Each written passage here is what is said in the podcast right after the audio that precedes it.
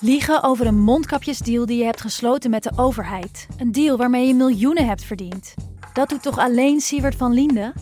Nou, nee. Ik ben Felicia Alberding en in de Mondkapjesmiljonairs duik ik met een team van correspondenten in andere schandalen. Want wist je dat Siewert helemaal niet uniek is? Luister de Mondkapjesmiljonairs in je Podimo-app. Of ga naar podimo.nl slash mondkapjes. En probeer Podimo 30 dagen. podimo.nl slash mondkapjes. In de podcast Radio Romano met Noortje Veldhuizen Met Marcel van Roosmalen. En met Roelof de Vries. brengen we alle drie elke week een zogenaamde signalering mee. Wat heb jij nou weer bij je? En aan het eind bepalen we wie de winnaar van de week is. Echt een angstcultuur Lege huls die je er bent? Ja, dat gaat eigenlijk altijd onvriendelijk. Luister nu naar Radio Romano bij Podimo. Via podimo.nl slash Radio Romano luister je 30 dagen gratis. Welkom. Vanaf de redactie van De Groene Amsterdammer is dit uw wekelijkse podcast. Ik ben Stefan Sanders. Wij schrijven het nieuwe jaar 2022 en voor de verandering ben ik weer eens uw presentator. En mijn gast vandaag is ook een verrassing. Uw eigen hoofdredacteur Xandra Schutte. De aanleiding is niet een baanbrekend essay dat je net publiceerde in het afgelopen kerstnummer, had gekund, maar de aanleiding is het afgelopen coronajaar 2021, voorafgegaan door driekwart jaar corona in 2020, waarna nu 2022 is aangebroken en bepaald niet coronavrij. Ik zeg het heel mild en vriendelijk. Hoe journalistiek te bedrijven niet in het teken van Saturnus, een essaybundel van Susan Sontag, maar in het teken van COVID. Welke keuzes maak je als blad en als redactie? In hoeverre dringt de corona-polarisatie door tot in het blad zelf? Of in ieder geval toch tot in de ingezonden brievenrubriek?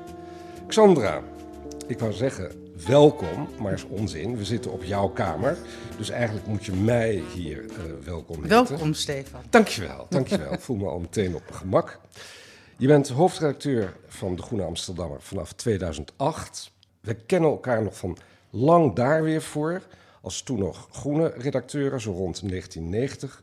Nog onderwijlen Martin van Amerongen, overleden in 2002. Jullie hebben nog steeds een fellowship in zijn naam. Ja, dat hebben van- we een jaar of vijf, zes geleden geïntroduceerd. Ja. Toen vond ik het heel mooi om het zijn naam te geven. Want hij was natuurlijk een legendarische eh, hoofdredacteur. Hij was legendarisch. Eh, even naar 2008, toen je net begon. Ik, we hebben het net over Van Amerongen gehad. Voor mij ook legendarisch. Want hij heeft het blad toen van geharnast links, marxistisch geharnast links, naar een soort libertair links getrokken. Jij komt aan, 2008. Wat moest er veranderen en wat moest er blijven? Nou, het was geen geharnast eh, blad. Dus eh, dat Meer. hoefde ik. eh, dat, dat, dat is het eigenlijk sinds Martin van Amerongen nooit meer geworden. Hè? Dus het was een open, intellectueel blad. Maar het ging toen wel slechter dan ooit. Onder Martin van Amerongen, dat herinner jij je ook nog. eh, toen was het nog ar- arbeiders eh, zelfbestuur. En zaten we met de hele redactie en alle medewerkers onder een grote tafel eens in het half jaar. En dan kregen we te horen hoe het er allemaal eh, qua cijfers en oplagen voor stond. En eh, de toenmalige eh, de directeur Constant Vecht zei dan elke keer weer... zwaar weer, de stormbal moet gehesen. Ook alweer gestorven, hè? Net Ook alweer Martin gestorven, ja. En ehm, ja, ik bedoel, als, als, als dat zo vaak tegen je gezegd eh, wordt als redacteur, word je daar wel een beetje immuun voor, voor dat zware weer. En dat we altijd op het randje van, van de afgrond verkeerden.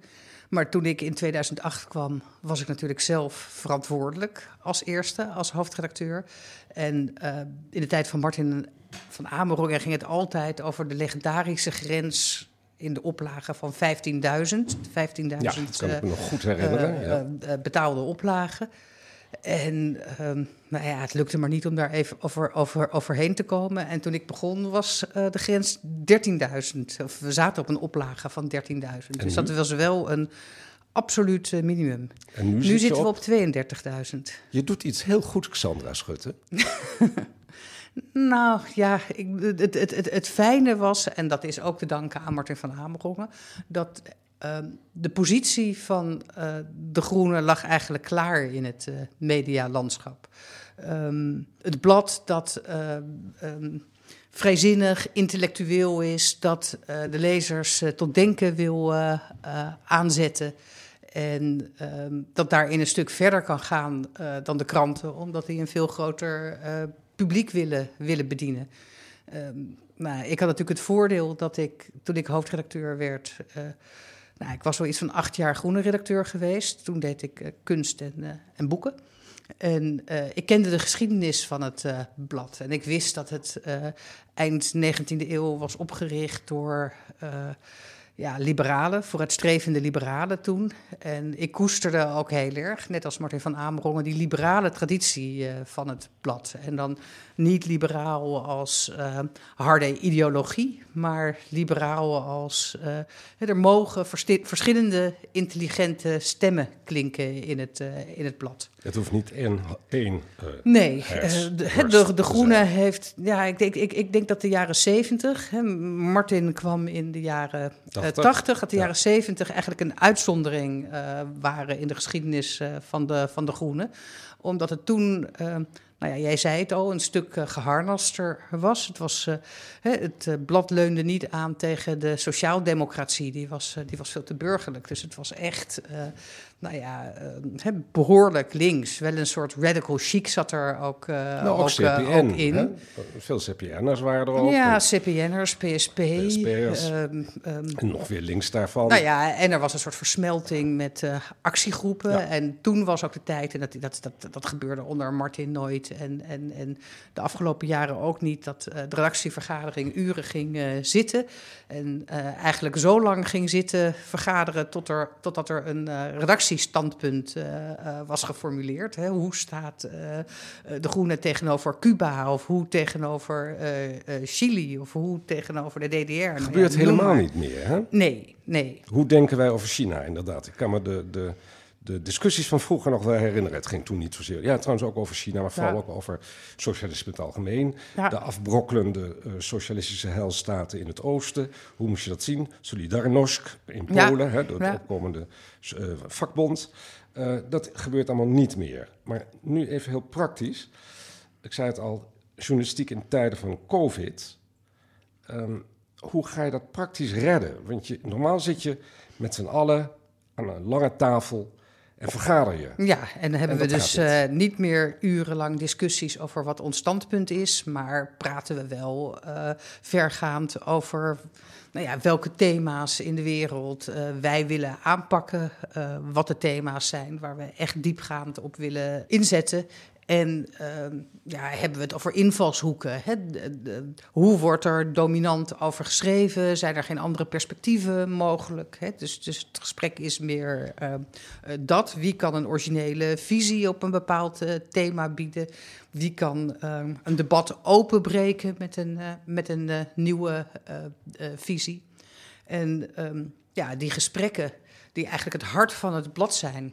De redactie is ook het hart van het, van het blad dat is al um, nou ja, ruim twee jaar, uh, of ja, twee jaar nu bijna, heel erg moeilijk. Ja, want ideeën worden ja. geboren bij de koffieautomaat. Zo is het. Nou het ja, en, en, en, en, gesprekken in en dan loop je nog even langs elkaar heen en zeg je, god, trouwens even dit en dat. En zo nou ja, dat, dat, dat, dat, kan dan nog wel, het gesprek bij het koffieapparaat, uh, uh, omdat... Uh, er wordt hier wel op de redactie gewerkt, maar uitgedund. We hebben zelfs een soort systeem uh, geïntroduceerd waarop redacteuren kunnen intekenen, waardoor er niet te veel mensen tegelijk zitten. En we hebben ook wel uh, vergaderd de afgelopen twee jaar, maar zelden met z'n zestiende of zo. Hè? Ja. Zoveel zijn we met fellows en stagiairs erbij. Dus dan zijn het um, kleine groepjes redacteuren. Dan zijn we met z'n zessen, uh, soms thematische uh, vergaderingen. En dat, dat, dat is best lastig. Heb je wel in het begin dat, je, dat, je, um, dat je de grip een beetje kwijtraakt? Ik bedoel, kijk, normaal komen we allemaal hier samen, want jullie komen allemaal hier samen in dit gebouw. Je spreekt elkaar en ik kan me zo voorstellen als je alles online moet doen of per Zoom, af en toe even iemand zien, zien dat je de, de, de greep verliest. Ja, aan de ene kant is er natuurlijk wel de greep van de stukken die binnenkomen en het nadenken uh, wat we welke week uh, gaan, uh, gaan publiceren. Maar ehm, nou ja, nogmaals, ehm, de redactie is het hart en je wil wel dat het goed gaat met dat hart. En nou ja, dat is lastig. Zeker in het begin, toen het echt zo'n lange, lange lockdown was en nou ja, de redacteuren kunnen opeens niet meer op reportage. Het is heel moeilijk om uh, mensen in het echt te spreken. Ja, dan kan je wel gaan bellen, maar dat is toch, uh, toch uh, anders. Um, al het informele waarbij je mensen tegenkomt die je iets vertellen waar je van denkt, ja, daar kan een stuk uitkomen. Dat, dat is voor een heel groot deel weggevallen. Dus er droogt een heleboel op. En redacteuren hebben natuurlijk veel aan elkaar. Hè? Dus het gaat niet alleen om mij, maar om um, iedereen die met elkaar uh, praat. En ik, het ik idee dat je samen een blad maakt. ook bij die koffieautomaat staan hoor. Dus ja. niet met jou zozeer praten, dat gebeurt ook. Ja. Maar redacteuren onderling. Ja, nou ja, maar redacteuren onderling zijn uh, gaan bellen, hebben wandelafspraken gemaakt uh, de laatste tijd. We hebben, dus dat is veel gebeurd. We hebben um, vorig jaar en begin dit jaar volgens mij ook nog een aantal keren in uh, een kerk hier een paar panden verder uh, uh, vergaderd. He, want dat is een ontzettend grote ruimte en daar kan je met z'n zestien keurig op meer dan anderhalve meter afstand zitten. En ja, het is een beetje bevreemdend, omdat je echt gedragener moet praten om elkaar te kunnen verstaan, maar tegelijkertijd heel fijn. Dus jullie zijn eigenlijk hard op weg om een doopsgezind blad ja, te worden. het is een doopsgezinde, het is een doopsgezinde kerk, kerk hier ja. met Singel in Amsterdam. Um, nog even over COVID. Ik bedoel, je hebt al verteld hoe lastig het is voor redacteuren. Uh, je, merkt het natuurlijk ook in de samenleving als geheel. Enorme polarisatie. Ook op de redactie. Polarisatie door COVID. Nee. Nee? nee, nee. Uh, ik geloof wel bij lezers, vooral als je naar de ingezonden brieven kijkt. Um, we hebben even een paar brieven uitgezocht van de afgelopen, het afgelopen jaar. Ik heb één brief eruit gekozen. Uh, dat is een brief van Erik Korsman van eind vorig jaar, dus eind 2021. Het is niet de hele brief, een fragment van die brief. Laten we er even naar gaan luisteren. Erik Korsman, december 2021.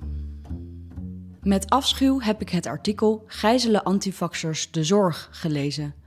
Een wat kritischer onderzoek laat duidelijk zien dat het RIVM aanhoudend met cijfers speelt en iemand met een logisch verstand zal moeten toegeven dat de coronamaatregelen niet meer te rijmen zijn. Grondrechten worden keer op keer opzij geschoven. Wat er momenteel gaande is, heeft niets meer te maken met onze volksgezondheid. Hanne Arendt ontleedde het in de vorige eeuw al messcherp. De beweging naar een totalitaire samenleving is als een glijdende schaal. En door herhaling van propaganda wordt de massa verleid door fictie en de samenleving uiteengereten. Opiniemakers en experts met een ander geluid worden verketterd of genegeerd. Ondertussen moeten jullie je op de redactie flink achter de oren krabben. Ik heb De Groene vooral altijd gelezen omdat het elk overheidsbeleid kritisch aan de tand voelt en onrechtvaardigheden aankaart. Daarom is het pijnlijk om te lezen dat De Groene zich nu achter het beleid en de morele corruptie van de overheid schaart. Dat was een deel van die brief van groene lezer Erik Korsman, voorgelezen door Giselle Mijnlief. Uh, nou, dat, dat, is echt een stevig verwijt. Hè? Jullie zijn niet meer kritisch over het overheidsbeleid, amoreel in zekere zin, want jullie scharen je daarachter. Um, nou, wat is je reactie dan? Nou ja, dit, dit is een uh, brief die staat voor heel veel brieven die uh, uh, ik sinds de coronacrisis heb, heb gekregen. Um, ook opzeggingen van mensen die ons niet kritisch genoeg vinden. En ehm, nou, ik vind dat heel lastig, omdat in mijn ogen we wel degelijk heel kritisch over het overheidsbeleid schrijven. Um, maar in een andere richting dan veel van de ingezonde brievenschrijvers. He, we hebben um, um, op allerlei manieren laten zien hoe de aanpak van de Nederlandse overheid inconsequent is. Uh, hoe uh, de overheid steeds achter zichzelf aanholt, met maatregelen te laat komt. Uh, um, nou ja, hoop dat ze alles achter een cockpit goed kan regelen, maar dan of steeds te laat is. En met, met grote pieken in besmettingen. We hebben kritisch geschreven over hoe de zorg ervoor staat, die zo is uitgekleed dat, dat we eigenlijk helemaal niet voorbereid zijn op een uh, pandemie. We hebben nou ja, een hele reeks uh, onderzoeksverhalen gepubliceerd. Gedeeltelijk van Investico, gedeeltelijk van... Uh, Investico is de... ja, het is een platform voor onderzoeksjournalistiek waar we innig mee samenwerken. Um, nou ja, eh, eh, de hele reeks onderzoeksverhalen eh, naar aanleiding van corona over hoe het ministerie van WVC geen uh, regie heeft. We hebben een hele, onze redacteur Koen van de Ven heeft een hele reeks reportages vanuit de GGD gemaakt, waarbij je ook ziet hoe, hoe, het, uh, hoe het beleid uh, knelt. We hebben dat is allemaal weerwoord, maar is er een ja. kern van waarheid in het verwijt van Erik Korsman? Nou, even nog wat breder dan zijn brief. We krijgen ook heel veel uh, brieven van mensen die boos op ons zijn, die de ernst van uh, corona uh, weerspreken. Hè, die ook schrijven dat het maar een griepje is. sommige mails, daar vinden we uh, er wordt een lijst met uh, wetenschappelijke stukken of pseudo-wetenschappelijke stukken bij, uh, bijgevoegd die we zouden moeten lezen voor een ander standpunt. Ik vind dat heel ingewikkeld, omdat we hebben een gespecialiseerde corona-redacteur, Job de Vrieze, die heel goed de literatuur bijhoudt en met een breed scala aan uh, specialisten, um, daar, daar, informeert hij zich steeds bij. En je kan niet anders, als het om de wetenschap gaat, aansluiten bij um, nou ja, het breed gedeelde, de breed gedeelde visie die er, die er leeft. He, dus ja, er is sprake van een ernstige gezondheidscrisis. En uh, die hebben wij niet betwijfeld. En de briefschrijver heeft voorkomen gelijk dat we, wat die gezondheidscrisis betreft en de ernst van het virus, um, geen um, dissidente uh, stemmen aan het woord laten. Het is wel uh, gebeurd nu, hè? want in het afgelopen kerstnummer. Ja, maar dan gaat het niet over ja, medici. Laat, laat me even ja. vertellen. Want dat was wel interessant. Uh, Olivier van Beemen heet hij geloof ik de auteur. Ja. Of Olivier. Wat zeg Olivier. Ik? Olivier van Beemen. Schreef een, een, groot stuk over iemand die die kende. Een horeca-ondernemer. Uh, Nadia Duinker. Dat is een vrouw hier uit Amsterdam die zich gaandeweg de crisis steeds meer ontwikkelde, of nog steeds ontwikkelt, als een soort verzetsvrouw tegen het coronabeleid. Ze is uiteindelijk met haar hele gezin zelfs naar Portugal verhuisd. Uh, ik, ik vond het een interessant stuk om te lezen, maar in mijn omgeving, veel vrienden en kennissen die de Groene lezen, hoorde ik wel dat mensen zich daar nou juist weer aan gestoord hadden en zeiden: ja, zeg, vier pagina's voor dat wappie geklets, moet dat in ons blad? Ja, ja, nee, daar zie je de polarisatie aan. Maar, uh, want we schrijven natuurlijk uh, over corona op heel veel niveaus. Je hebt het uh, wetenschappelijk medische niveau. Wat weten we eigenlijk van het virus? Um, um, we zitten in een situatie dat er per maand meer kennis bij komt. Nou, dat is wat je op de Friese heel goed doet. We schrijven op het niveau van de overheid en instellingen. Hoe pakken ze de crisis aan? Aan. We schrijven op het niveau van uh, de samenleving. Wat doet het met, uh, met de samenleving? Nou ja, daar past zo'n uh, profiel in van iemand die zich helemaal van de overheid is gaan Heb afteren. Heb je nog over getwijfeld in de redactie? Moeten we dit plaatsen? Moeten we dit niet plaatsen? Nee, want ik, ik, ik ga er toch nog altijd van, van, van, uit, hoewel dat in deze tijd wel moeilijk is, dat wij, een, uh, dat wij zeer intelligente lezers hebben die je niet hoeft voor te kouwen uh, wat je ergens van moet vinden.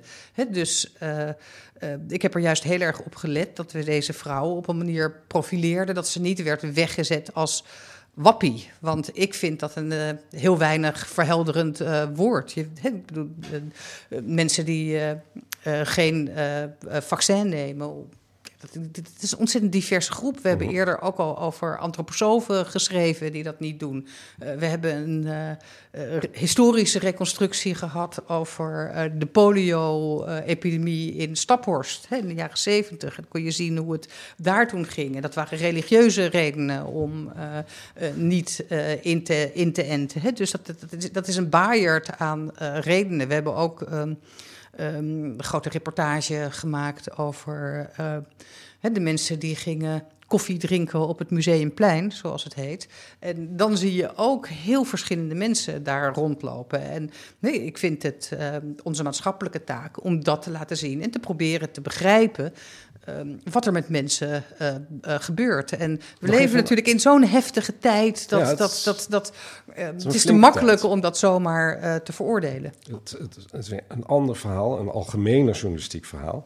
Maar Sjoerd de Jong, heel lang de ombudsman geweest van NRC Handelsblad, nam onlangs afscheid, schreef een afscheidsstuk in diezelfde krant, vlak voor het einde van 2021, met als kop, vond ik een interessante kop, de krant maken we niet meer voor onszelf.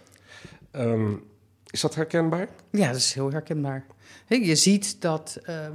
ehm, nou ja, ik weet niet of er een tijd is dat je helemaal de, hè, dat überhaupt helemaal de krant voor ons eh, zelf maakten.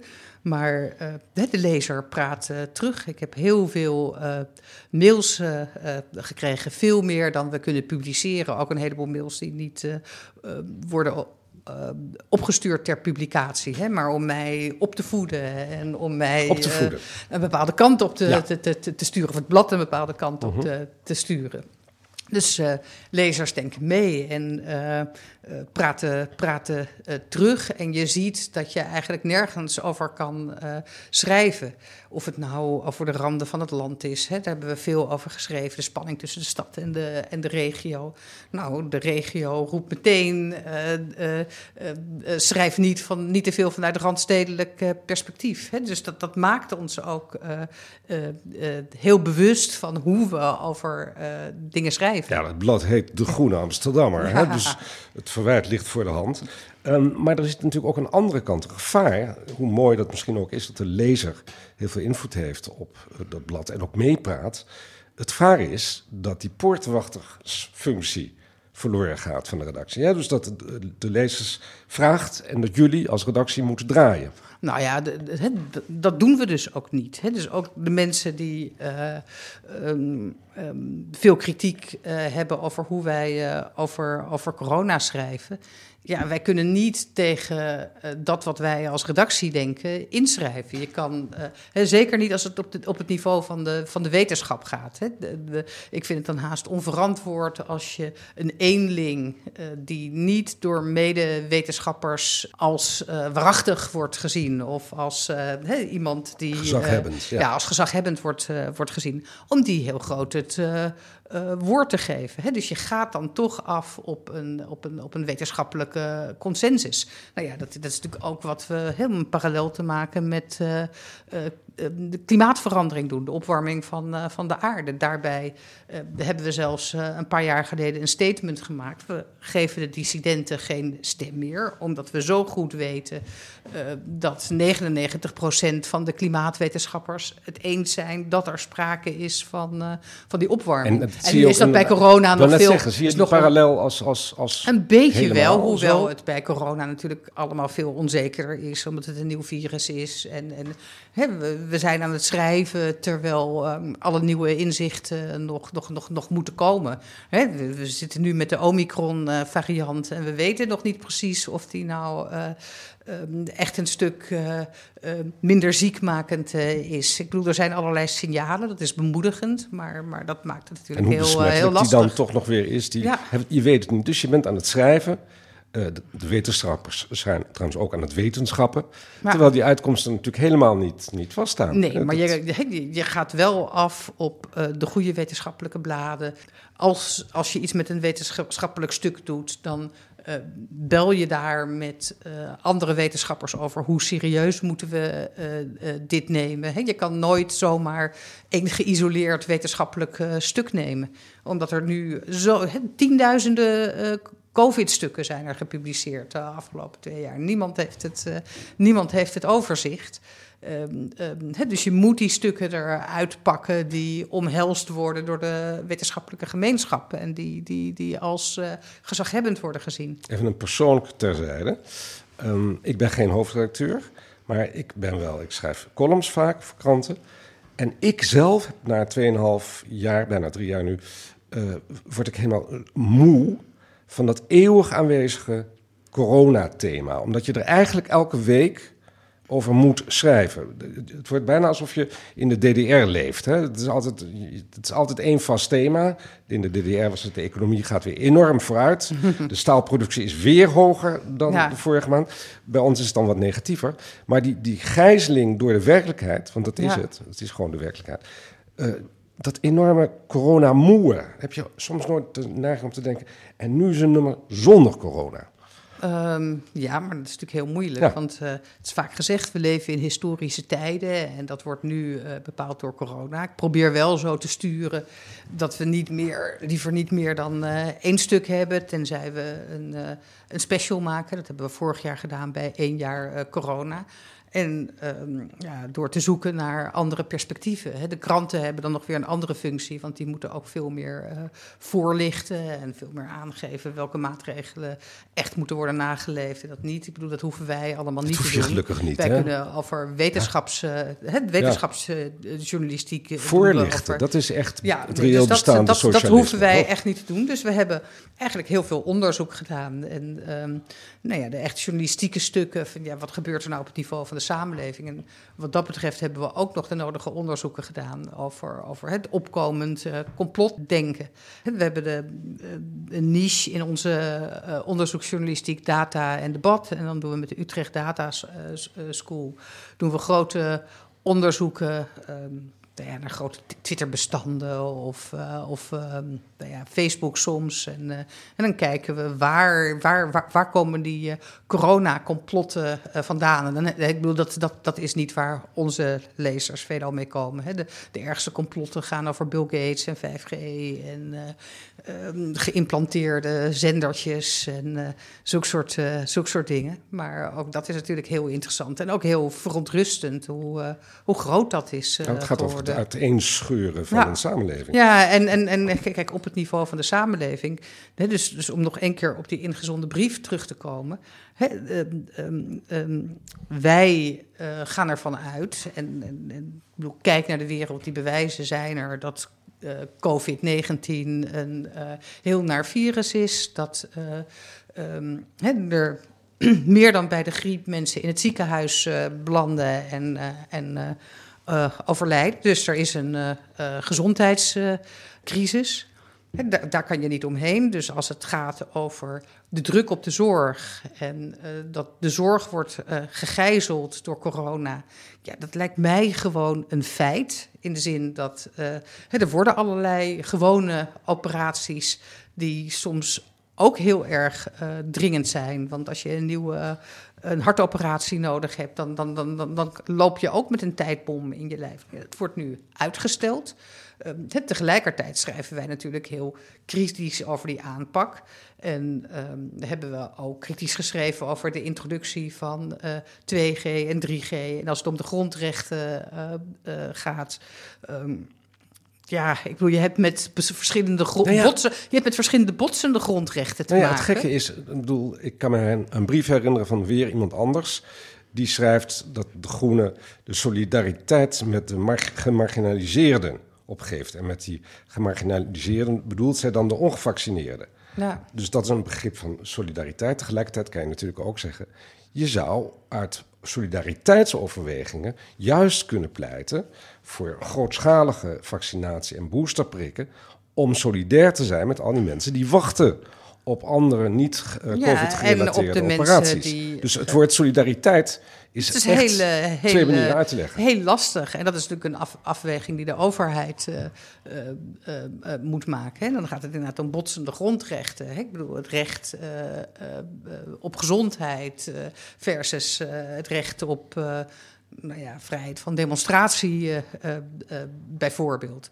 En nou ja, ik denk dat een heleboel vrijheden die we hebben, de vrijheid om ons te bewegen, de vrijheid om te doen wat we willen, samenhangen met dat recht op gezondheid. Als we, als we dat niet hebben. En tegelijkertijd bij deze polarisatie moet de overheid deze polarisatie niet aanjagen door de mensen die zich niet uh, willen laten vaccineren weg te zetten als uh, uh, wappies en, en gijzelaars. Hè. Dus het is een heel wankel evenwicht als we er over schrijven. Omdat je moet kijken of het opschorten van, van de grondvrijheden, of de overheid dat netjes doet.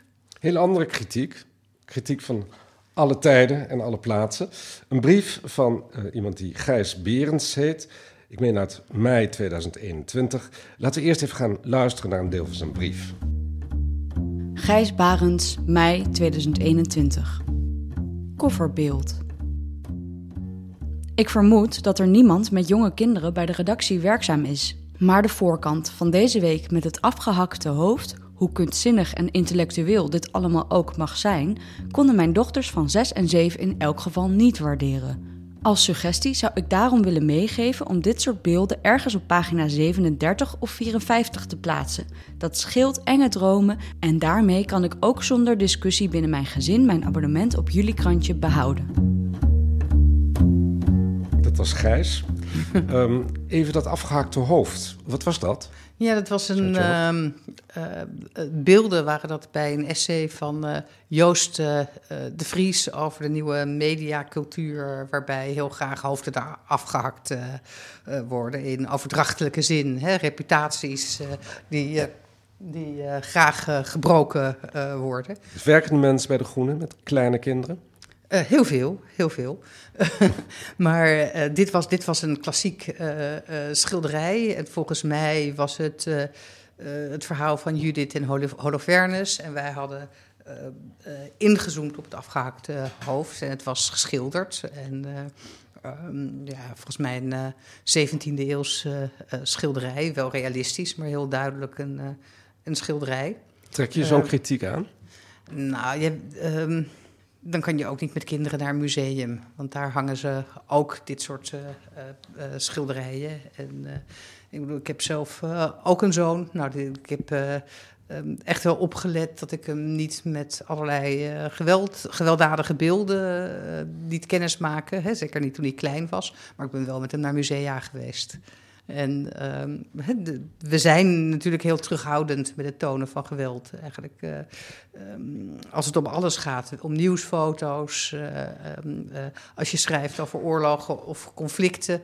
Je hoeft niet de vreselijkste beelden te laten zien. Ik vind als het een kunstzinnig beeld is, als het een schilderij is, dat het een heel stuk indirecter is dan een, dan een foto. En ik denk ook dat, dat, dat deze vader dat wel aan zijn uh, dochtertjes kan uitleggen. Het is maar een schilderij. En um, nou ja, ik bedoel, het is natuurlijk wel iets uh, waar je heel, heel goed over na moet denken. Hè? Want bijvoorbeeld bij de slavernij-tentoonstelling in het, in het Rijksmuseum. Um, dacht ik ook van ja, in de tentoonstelling zelf zijn ze heel terughoudend geweest met het, met het afbeelden van. Um, nou ja, geweld tegen uh, slaven. Nou ja, dat, dat, dat, dat doen wij, hè, daar passen wij ons ook bij aan. Want je reproduceert dan voortdurend uh, uh, het geweld. Dan een andere eeuwige vraag. De columnisten. Hè, dat zijn altijd de mensen, mannen, vrouwen, die zich enigszins buiten de redactionele sferen bewegen. Dat, dat, dat horen ze ook te doen. Ik noem er twee. opheffer, Theodor Holman, die al zo lang ik bij die redactie heb gezeten vanaf 586, geloof ik, voor het blad schrijft, voor de Groene Hij is ooit uh, binnengehaald door Martin, door Martin van, van Amerongen. Ja. En ik vond het eigenlijk wel mooi om... Um, nou ja, om hem, om, om, om hem ook aan te houden. Ik ben niet het soort uh, hoofdredacteur dat denkt... en nu ben ik er en alles weg en nieuwe, nieuwe mensen. Het is juist... Uh, de Groene is een blad met een lange traditie... dus het is ook ja. mooi om dat dan uh, zo te laten zien. Ja, ik vind het ook heel goed. En voor mij heel geruststellend als oudere lezer. Ja. ik noem me even de rechtsbuiten van de Groene. En je hebt Ewald Engelen, de econoom, ook columnist bij jullie... ik weet niet of hij heel links is, maar in ieder geval, hij is heel erg buiten. En hij is heel erg Partij van de Dieren-achtig. Uh, dat is niet zijn kritiek. Hij heeft echt systeemkritiek op alles. Ja. Dus dat is de linksbuiten. Er zijn vast heel veel mensen die zich aan beide storen. Ja, absoluut. Ehm, ik waardeer uh, uh, beide columnisten ook omdat, kijk, de Groene is natuurlijk een ontzettend weldenkend blad. we zeggen dat we ehm, in heel veel van onze onderzoeken en in onze verhalen juist nuance zoeken. In een gepolariseerde tijd is, heel, zijn heel veel dingen zwart-wit. En nou ja, juist het gebied daartussen is, is interessant.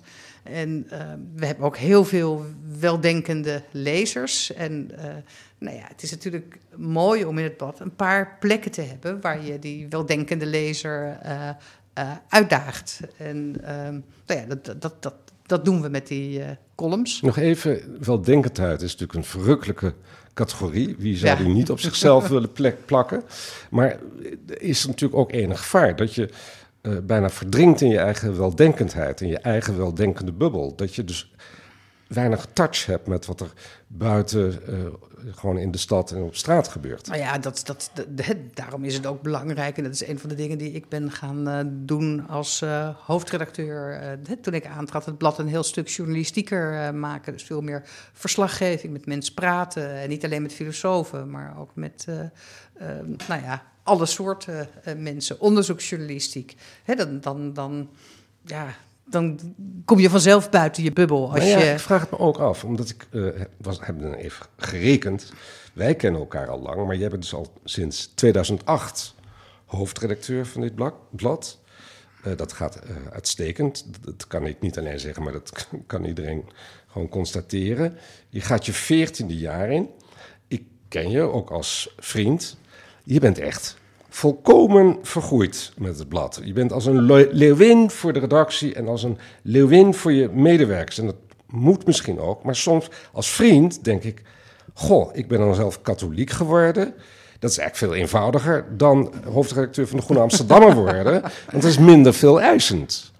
Nou, dat weet ik niet. Maar... Nou, dat, dat, weet ik wel. ik zie de tijd die erin stopt, maar ook de emotionele aandacht die het kost. Ja, maar dat is, het is, het is um, wat moet ik daarop zeggen? Um,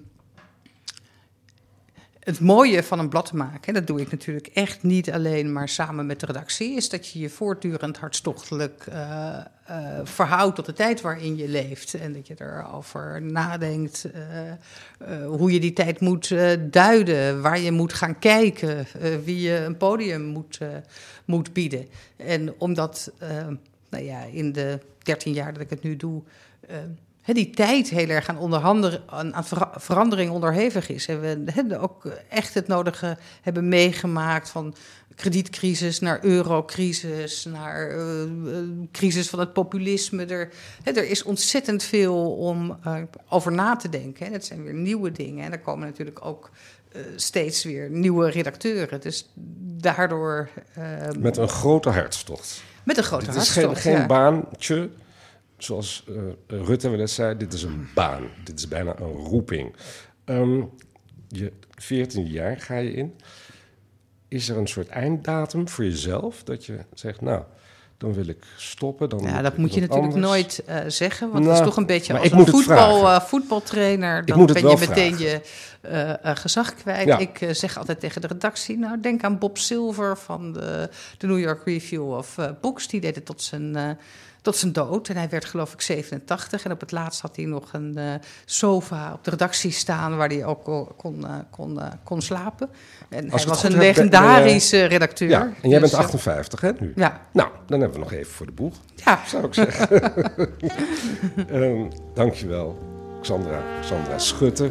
Hoofdredacteur, geïnterviewd in de eigen kamer. Heerlijk. Dankjewel, dankjewel Stefan. Verder nog deze week in De Groene. Een reportage over dalende misdaadcijfers, maar tegelijkertijd toenemend excessief geweld onder jongeren. En analyses over Rutte 4 tussen droom en daad. En Nederland als witwasparadijs. Ook Hoe verhouden de EU, VS en de Wereldbank zich tot de Taliban-regering in Afghanistan? Plus een essay over de onzichtbare, maar alomtegenwoordigende intelligentie van AI, Artificial Intelligence. Lees deze week in De Groene. Voor een proefabonnement gaat u naar groene.nl. U kunt ook sterren geven in de podcast-app. Dan weten we ook weer waar wij aan toe zijn. Volgende week is er weer een podcast met analyses en achtergronden. Bij nieuws en bij essays. Deze week werd de Groene podcast gemaakt door Giselle, mijn lief, die ook brieven voorlas, Rosa Ilona en Stefan Sanders. En u hoort nu onze eindtune, A Tune for N van Paul van Kemenade. Tot de volgende podcast.